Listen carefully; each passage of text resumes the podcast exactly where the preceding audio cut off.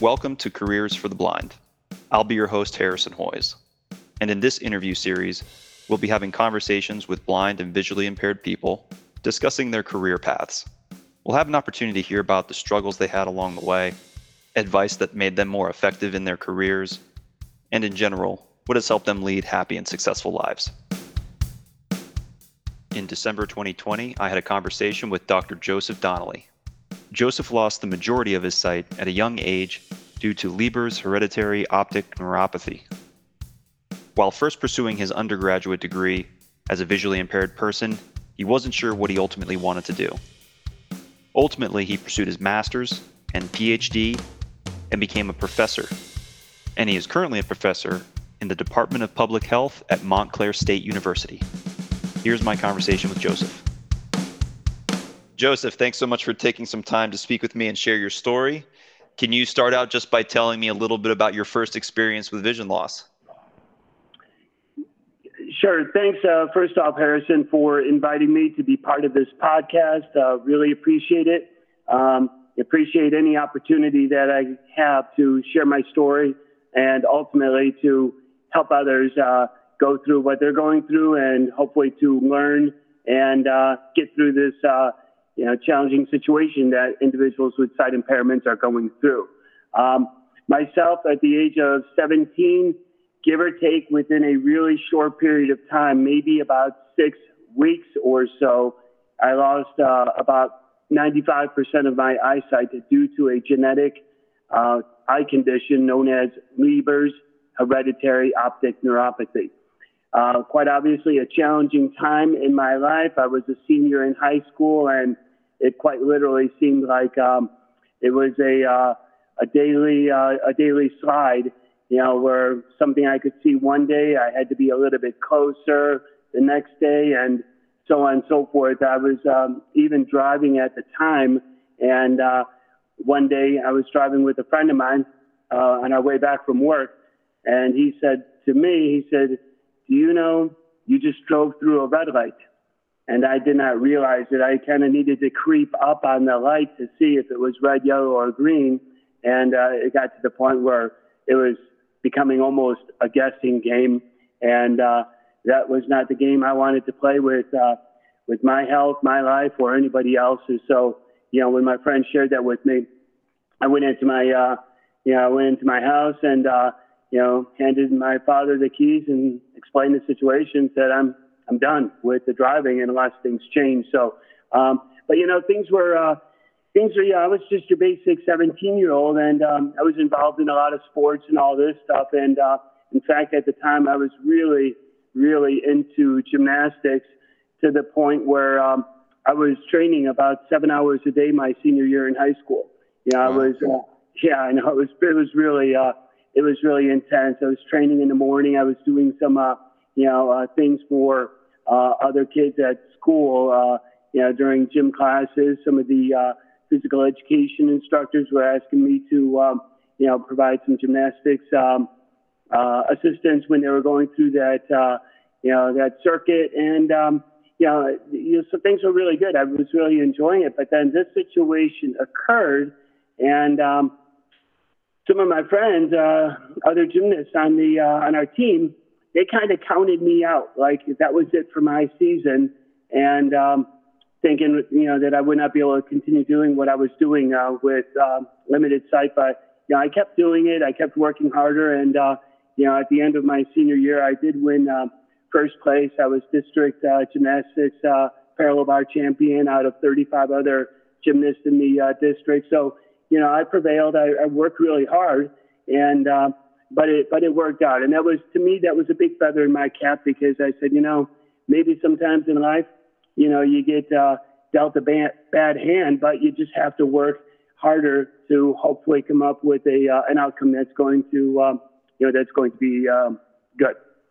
Yeah, absolutely, absolutely, and particularly with when it comes to the driving piece here in the U.S., people need to drive. You have to get places. Uh, most oftentimes, public transportation is not available, so it makes it a challenging decision for someone that's in the process of losing their sight to who's yeah. driving to hang up the keys and that's uh, you know a level of maturity in the 17 year old that you that was um, you know definitely challenging and and good to see i know for myself i never felt comfortable driving mm-hmm. i always uh, i was losing my sight and and i probably could have but just never wanted to as you had mentioned jeopardize my health or, or the health of others sure. when it comes to accommodation in high school you were losing your sight what kind of assistance or accommodation did you receive during the remainder of your high school years? I, you know, Harrison, I really did not receive uh, many accommodations uh, in my high school. Um, yeah, my my high school was not known for um, you know uh, academics so much. Um, yeah, and you know when this actually occurred, I would have been in my um, in my second half of my senior year. So, you know, at that point, you know, I just needed to finish up uh, any accommodations. For instance, when I back then we were taking an ACT test, uh, you know, for college, and um, you know, to uh, you know, see where you would uh, place in, um, you know, being able to um, be admitted into uh, college, and uh, you know, so they had somebody who read that exam to me you know, that was the accommodation. I don't recall anything else, to be honest. Uh, if I had something that needed to be read, you know, uh, you know, my mom or a family member would read me something, but I didn't see this as being a big, a big challenge, a big struggle. One thing I did start to do, uh, which my mother encouraged me to do, is to take a typing course.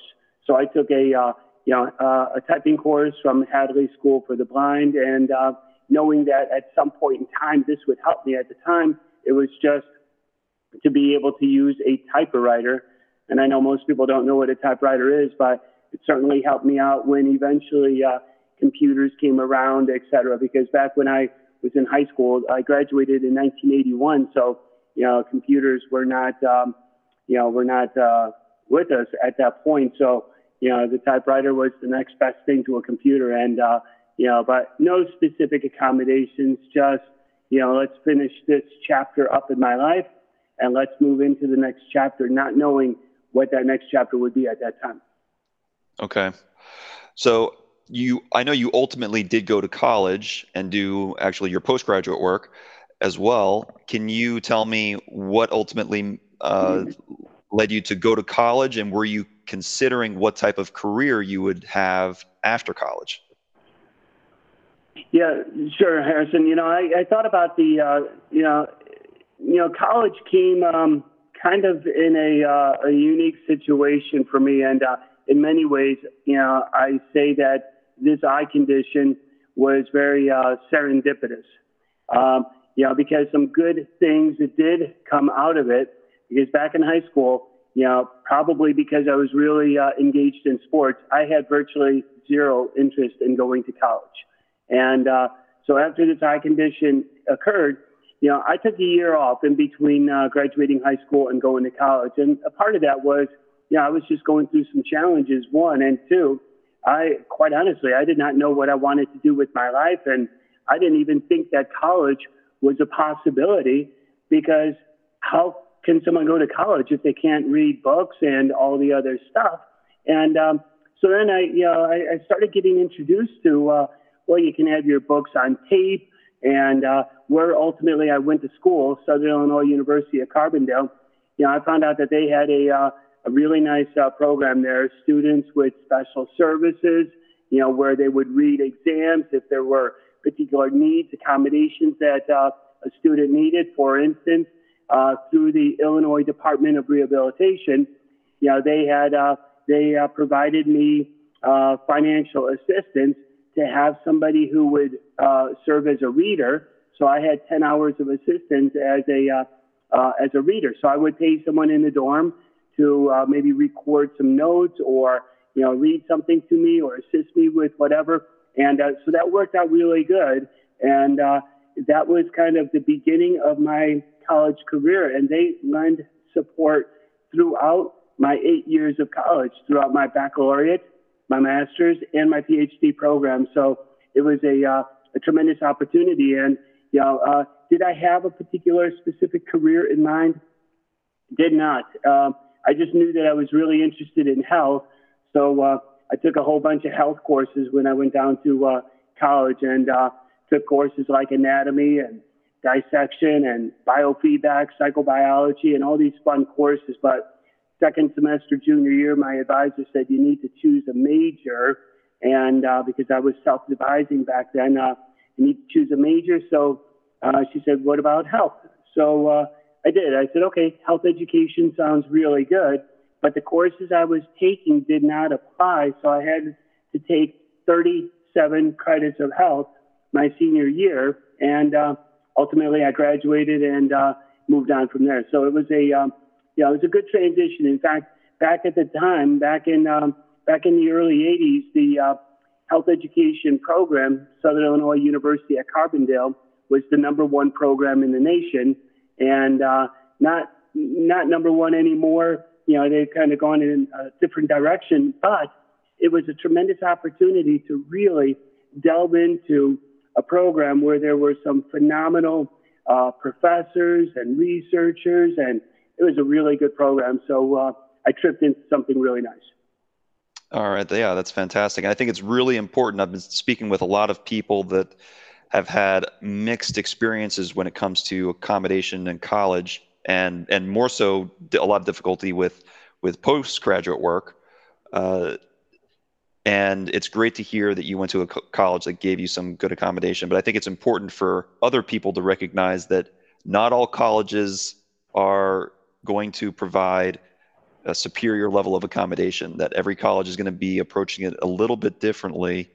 And it's important for people to have that in mind and take that into consideration when applying to universities. Yeah. You know, in fact, let me uh, let me speak to that just a little bit, Harrison, because you say how important it is.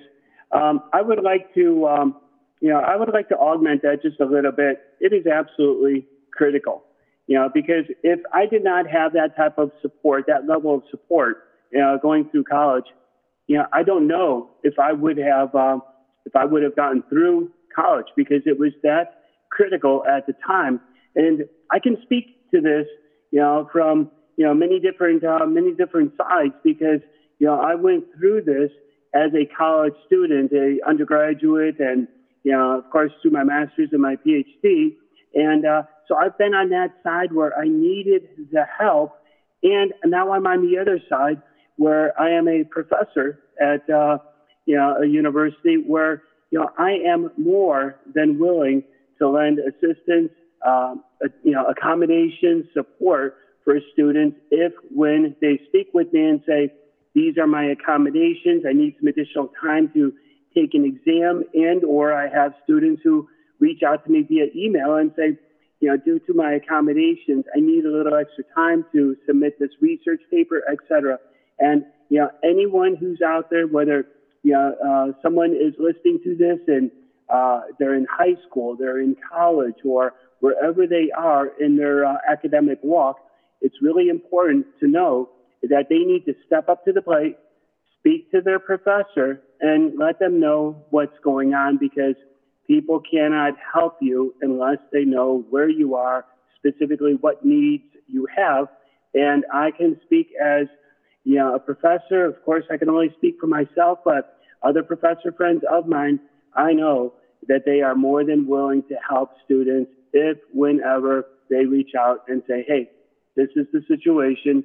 Can you help me? And uh, that's what we're here for. Is we're really here to uh, see students succeed, succeed academically, and uh, you know we're that's that's what we're here for. Is just to uh, you know make the make the most of this academic uh, opportunity for all of our students, you know, and including those who do have some accommodation needs. Right, right. Yeah, no, that's fantastic advice. Everyone needs to to take heed to that. Um, can we talk about your career? So you went on to become a professor. What was the hiring process for that like, and was your vision a, a factor in that hiring process? Let me see. You know, when I uh, when I actually was in my uh, doctorate, my um, you know, maybe about six months or so from graduating with my uh, PhD, you know, I started applying for uh, for jobs like everybody else, and uh, you know, I was pretty fortunate. I had uh, I was offered four interviews.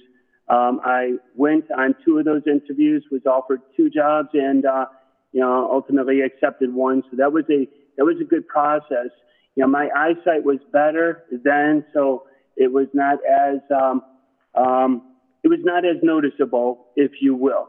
And um, you know, but you know that university, you know, and every university since that time, you know, you know, of course, I was, uh, you know, I was upfront with them and said, you know, I have a sight impairment, you know, I would need some type of assistance, et cetera. And, uh, you know, so they provided me a, uh, you know, a uh, student uh, research assistant, uh, you know, uh, instructional assistant who would be there to help me with things like going through papers or reading particular things or whatever that was with research, et cetera.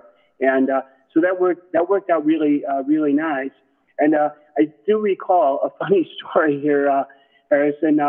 You know, my one of my positions, my uh, my the last position I applied for, which is where I am now, Montclair State University. You know, and I wasn't doing this to be sneaky or anything like this. Uh, I happened to, you know, have a IBM computer bag that uh, that I carried with me. Now, the person who interviewed me, the chair of the department, he was very much into technology. So when he saw that I had an IBM uh, computer lap, uh, laptop bag, he his eyes lit up. Yeah, and uh, he thought, wow, not only do we have somebody with a sight impairment, but we have a sight impaired uh, faculty member who's also a tech whiz. And that's what he said. you know, I'm a, you know, I'm a sight impaired tech whiz. And, uh, you know, little did he know that, you know, I, in my IBM laptop bag, I had my lunch. I had some snacks. I had a notepad, you know, because I didn't have anything else to carry it in. And uh, so it was actually it turned out to be kind of funny. And uh, you know, and he and he was he was he was phenomenal. He was incredibly supportive you know, whatever you need, we're here to help you. And so, uh, you know, again, this is, you know, the university, they may be doing this because of ADA uh, requirements. But you know what? We, I believe it's so important that somebody, that universities, that, uh, you know, that employers are doing it because it's ADA required, but also because they're there to be supportive, because they're there to see this individual be as successful as possible. Okay. Well, as as it relates to being a tech whiz, I did a interview with with Amina um, many weeks, many a couple months ago, and she she mentioned that in her interview she demonstrates her she pulls out her computer and demonstrates the uh, JAWS and tech that she's using, and she says that there's a cool factor to it. So, you know, demonstrating that you're a tech whiz yeah. uh, might help you land the job as well. But uh, but that's that is a funny story. Yeah, it, it was, yeah. Uh, so, what kind of technology are you using these days to get your job done and be successful in your career? Currently, I'm using. Um, well, let's put it this way: every every every device that I have talks. Quite obviously, whether it's a, an iPhone, iPad, my uh, my laptop, etc. And uh, primarily, uh, Harrison, I use uh, JAWS and uh, mm-hmm. version 21 right now. And uh, so anything that uh, that students are sharing with me, I have them uh, submit all of their uh, papers, you know, um, in email. So then I'll open up those documents and you know read their research papers, grade accordingly, and you know whatever uh, assignments they have, they submit to me uh, directly in email. So that's uh, so that's quite wonderful, and obviously a lot of email correspondence. Uh, you know, in academia, same goes with working on research papers with uh, with colleagues or working on uh, grant opportunities. You know, everything through uh, through email. So that's my uh, form of communication, and um, it works out really nice. I, I don't get I don't get too crazy. I don't get too fancy with uh, technology. I just want it to be functional you know, for me and the type of things that I'm, uh, know, that I'm pursuing. But you know, I listen to a lot of things. I do receive some ongoing technology support, which is uh, incredibly helpful, not only to go deeper into, uh, you know, my understanding of technology, but there are always new things that are coming out. Um, you know, um, you know, a um, somebody, uh, Sherlock Washington, you know, who has his uh, technology, uh, adaptive technology company. He has been incredibly supportive with technology, keeping me uh, up to speed with what's going on. You know, when I have ongoing computer technology issues, you know, and I'm needing to learn more about some of the new things that are going on, he's, he's there to help out, to lend his assistance, which is uh, has been incredibly uh, helpful because you know, I mean, you, you don't want to get uh, you don't want to get stuck in technology and say, I don't know how to do this. There's always got to be hopefully somebody there that you can reach out to and say, how do I do this? And you know, many individuals, if I reach out to somebody at the uh, at the university, as helpful and wonderful as they are, they don't know JAWS. So, right. you know, so you know, so they're saying, you know, click here, point there, and I'm saying, click what and point where. Okay, so you know, so but Sherlock says, oh no, you need to do this. You need to hit, you know, insert F7 or whatever, and you know, tab three times, and I'm like, wow, it works. So having somebody like, you know, if you have a Sherlock in your life, it's a big, big deal because it gets you to that next place to make things functional. And as some people may say, oh, that's easy. Something may be real easy for somebody with a, without a sight impairment, but if you have a sight impairment, it's going to be a little bit, uh, you know, there's going to be a few more steps and so forth. But what do you do? You learn the steps and you make it work. Yeah, no, that's fantastic. I know Sherlock offers uh, that training training service, and he's fantastic. Yeah. Uh, so you're using that technology uh, in in your work. How about mobility? How are you getting around? Do you use a cane or a seeing eye dog? Currently, I am not. Um, you know, um, my daughter is allergic to dogs. Um, absolutely love dogs, but uh, that is not uh, that is not uh, uh that is not going to happen here. And uh, you know, the cane I have uh, struggled with this, Harrison. Um, you know, could I? Should I? Yes.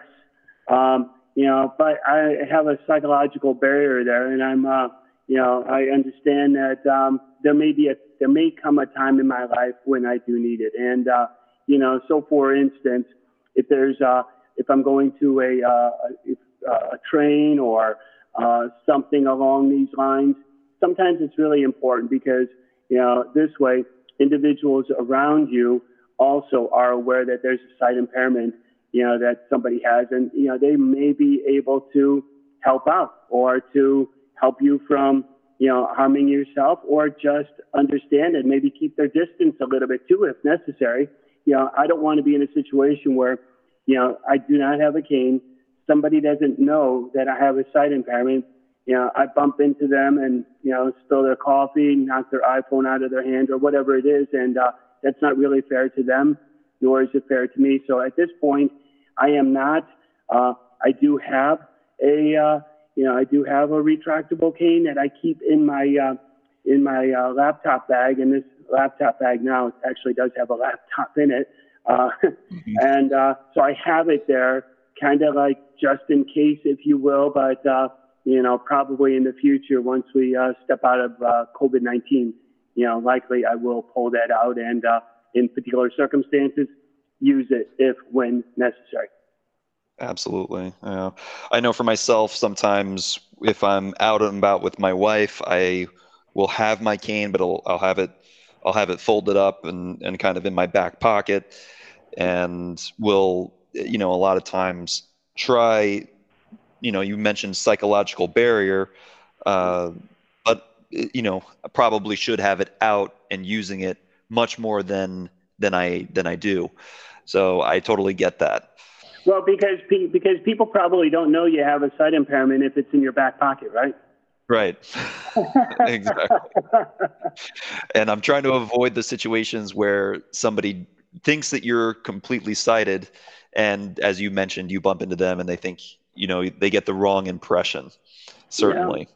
Yeah, yeah you know, and I unfortunately I did have that uh, situation once uh, a few years back where I uh, it was kind of it was a little bit late and I was walking to the train station and uh, you know I bumped into somebody uh, on a sidewalk and uh, they uh, they thought that I was looking to start something with them and uh, you know that was the furthest thing from uh, you know from my mind but they were uh, they were quite angry and uh, it was not a uh, it was not a good situation and even though I explained to them you know you know apologize you know I have a sight impairment well they just didn't either believe it or but if I did have a cane they would have seen me you know, coming coming from 10 feet away and said, let's give this uh, let's give this gentleman uh, a little bit more space. So uh, you know, and they would have understood. Or if uh, if we did bump into each into each other, they probably would have turned around and said, oh my gosh, I'm I'm really sorry, I didn't realize, and uh, it would not have been a big deal. But it, you know, I mean,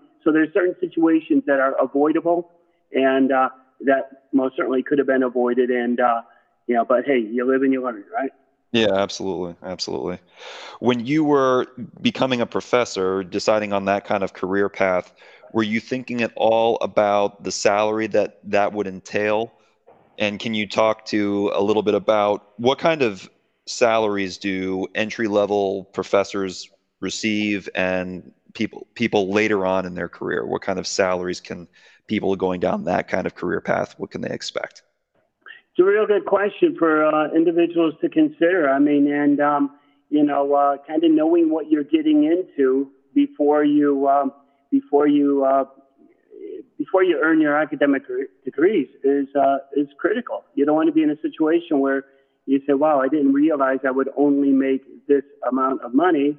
You know, um, but back then it was not on my mind. I just thought it would be uh, you know, a reasonable, acceptable salary, etc.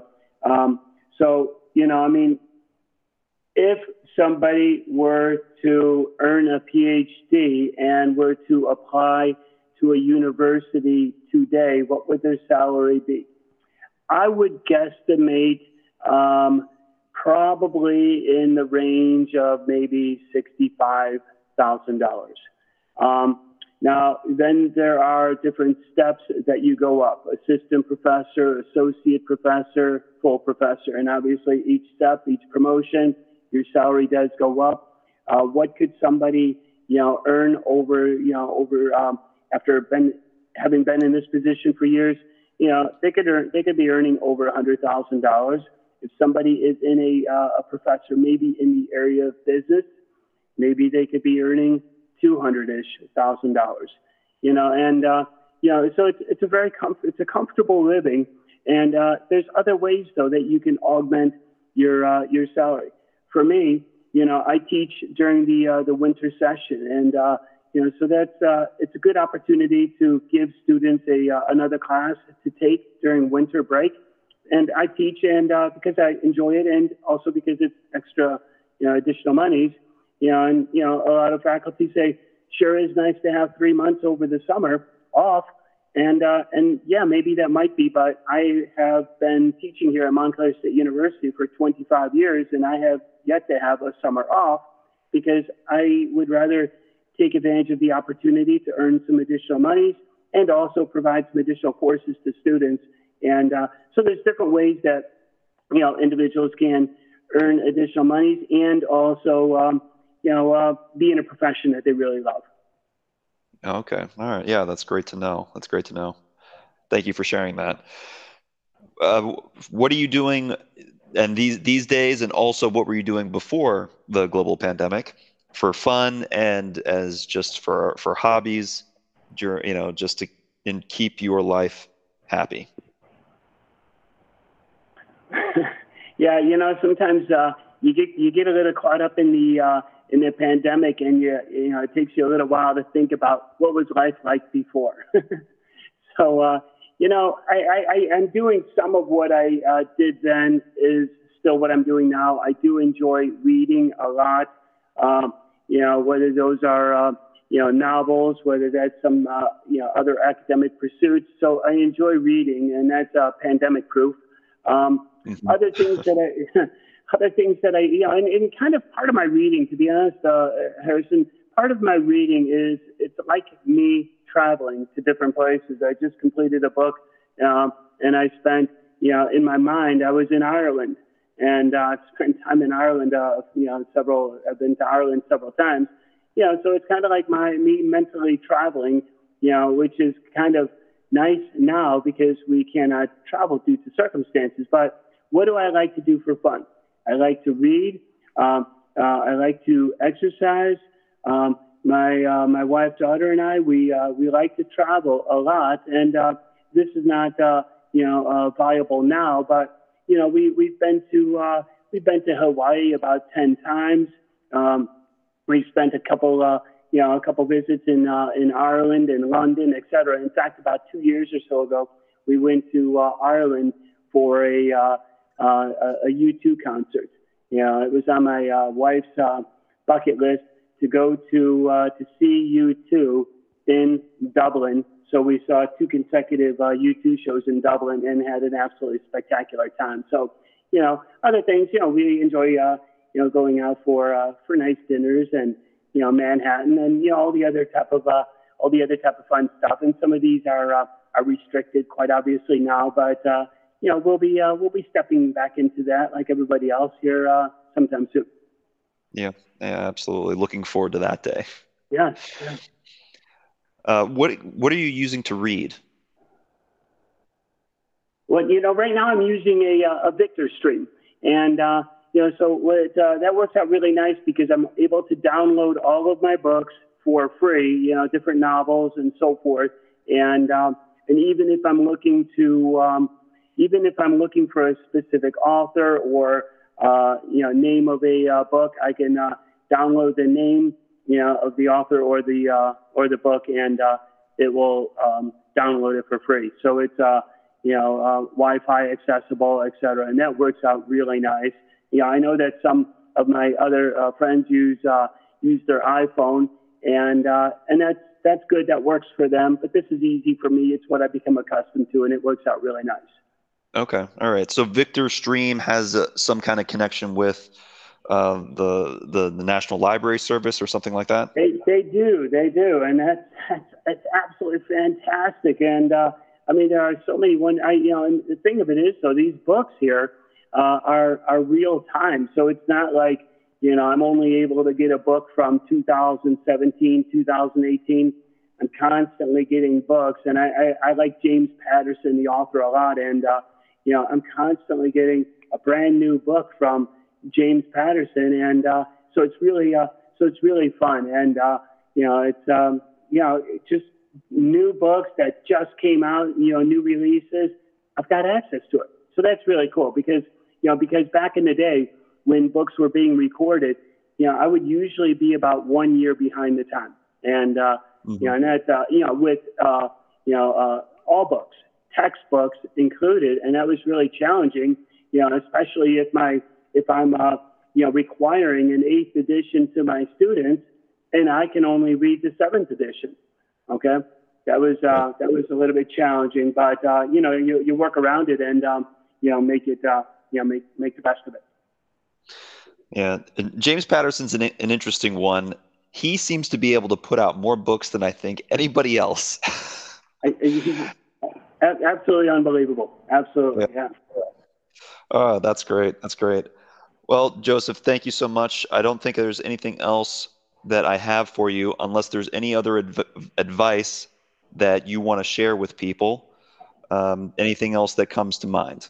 I, I do, Harrison. In fact, I was thinking about this a little bit, and um, you know, and what I was thinking is that um, you know, like anything in life, you know, um, any challenges. Uh, you know, it's, these challenges are how you deal with them and whether you make these difficult situations or whether you make the most of them.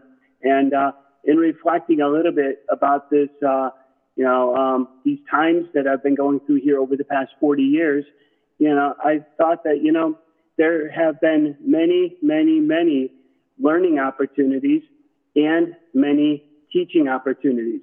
You know, I, I have learned a lot through this situation that I never would have learned, you know, if these circumstances did not uh, uh, come into my life. Um, you know, I have learned a lot about people. I have learned a lot about different technology. I've learned a, a lot about how best to adapt, accommodate, and also conversely, I have learned a lot about teaching. You know, how to teach others, you know, how to get through some of these challenges, whether those are emotional challenges, whether those are how can I adapt technology wise. I've been blessed with a lot of technology. So if whenever somebody reaches out to me, you know, which I've had individuals at the university do, including other faculty, and say, you know, what do I do in these circumstances? I know you use this technology. Is there something you could recommend to me? You know, and you know, I'll talk to them about technology, and then I'll point them in the direction of, you know, call Sherlock, okay? You know, or, you know, call this person or go to this office. So, you know, I, I've been able to not just get, you know, uh, support, but I've been able to give a lot. But when I talk to, when I teach my uh, students, you know, I always share with them, you know, to help students in different ways as best as they can. Each student is different, etc. And you know, and they know that I have a sight impairment. We talk this through, etc. And it's not that if I can do it, you can do it too. But you know, you know, each person has different challenges. You know, how do you work around it? How do you work through it? How do you make it happen to where you can be successful? And you know, all I can say is this: if anybody, anytime, you know, would like to reach out to me, you know, give me a call, send me an email, you know, whatever, however you wish to correspond, you know, I'm here to help. You know, I've gone through it and I'm going through it. Okay. You know, I've certainly not crossed the finish line. This is a, uh, this is a process. You know, one thing that I've learned in this, if someone were to say, you know, how do you, how do you get through this? my best prescription is as follows is to surround yourself with as many supportive people as possible. You know, I have many supportive, you know, friends who are in, um, who have sight impairments. You know, whether that uh, be I reach out to Sherlock for some technology support, you know, and or uh, David Dino for technology support, or my good friend Rich Ruffalo you know, who's a uh, motivational speaker. I, all of these individuals, if there's a challenge that I have, you know, or emotional connection, or can you believe I did this today? That was a real, uh, you know, kind of a real mishap, you know. But to surround yourself with people who can help you and you help them. And to me, that's kind of the, uh, you know, that's kind of the uh, a successful prescription in life with or without a sight impairment. I'm not I'm not a big uh, fan of you know being the lone ranger working all by myself on these projects. Number one, you can be more successful and uh, accomplish a lot more if uh, if you work with others. One and two, it's a lot more fun. Okay, and I think that's kind of the uh, the secret of life is in being successful. If you're not having fun, well, then uh, then you're missing out on uh, you know the uh, the secret formula, which really makes uh, you know um, makes for individuals who are much happier and uh, you just uh, you know in a better place. So surround yourself with people who are supportive. Let them know if when you need help, and you know take and give, give back. You know, if somebody helps you, you help other people too, and uh, it makes for a, uh, a beautiful, uh, you know, beautiful outcome and much better to, uh, you know, to be where you want to be. I hope we can all learn something from my conversation with Joseph. I know for myself, I'm going to try to maintain a positive attitude and to surround myself with positive people as well. And if there's an outdoor activity I want to pursue, give it my best shot, have a few friends that might be willing to help me out, and it's really all about the laughs anyway.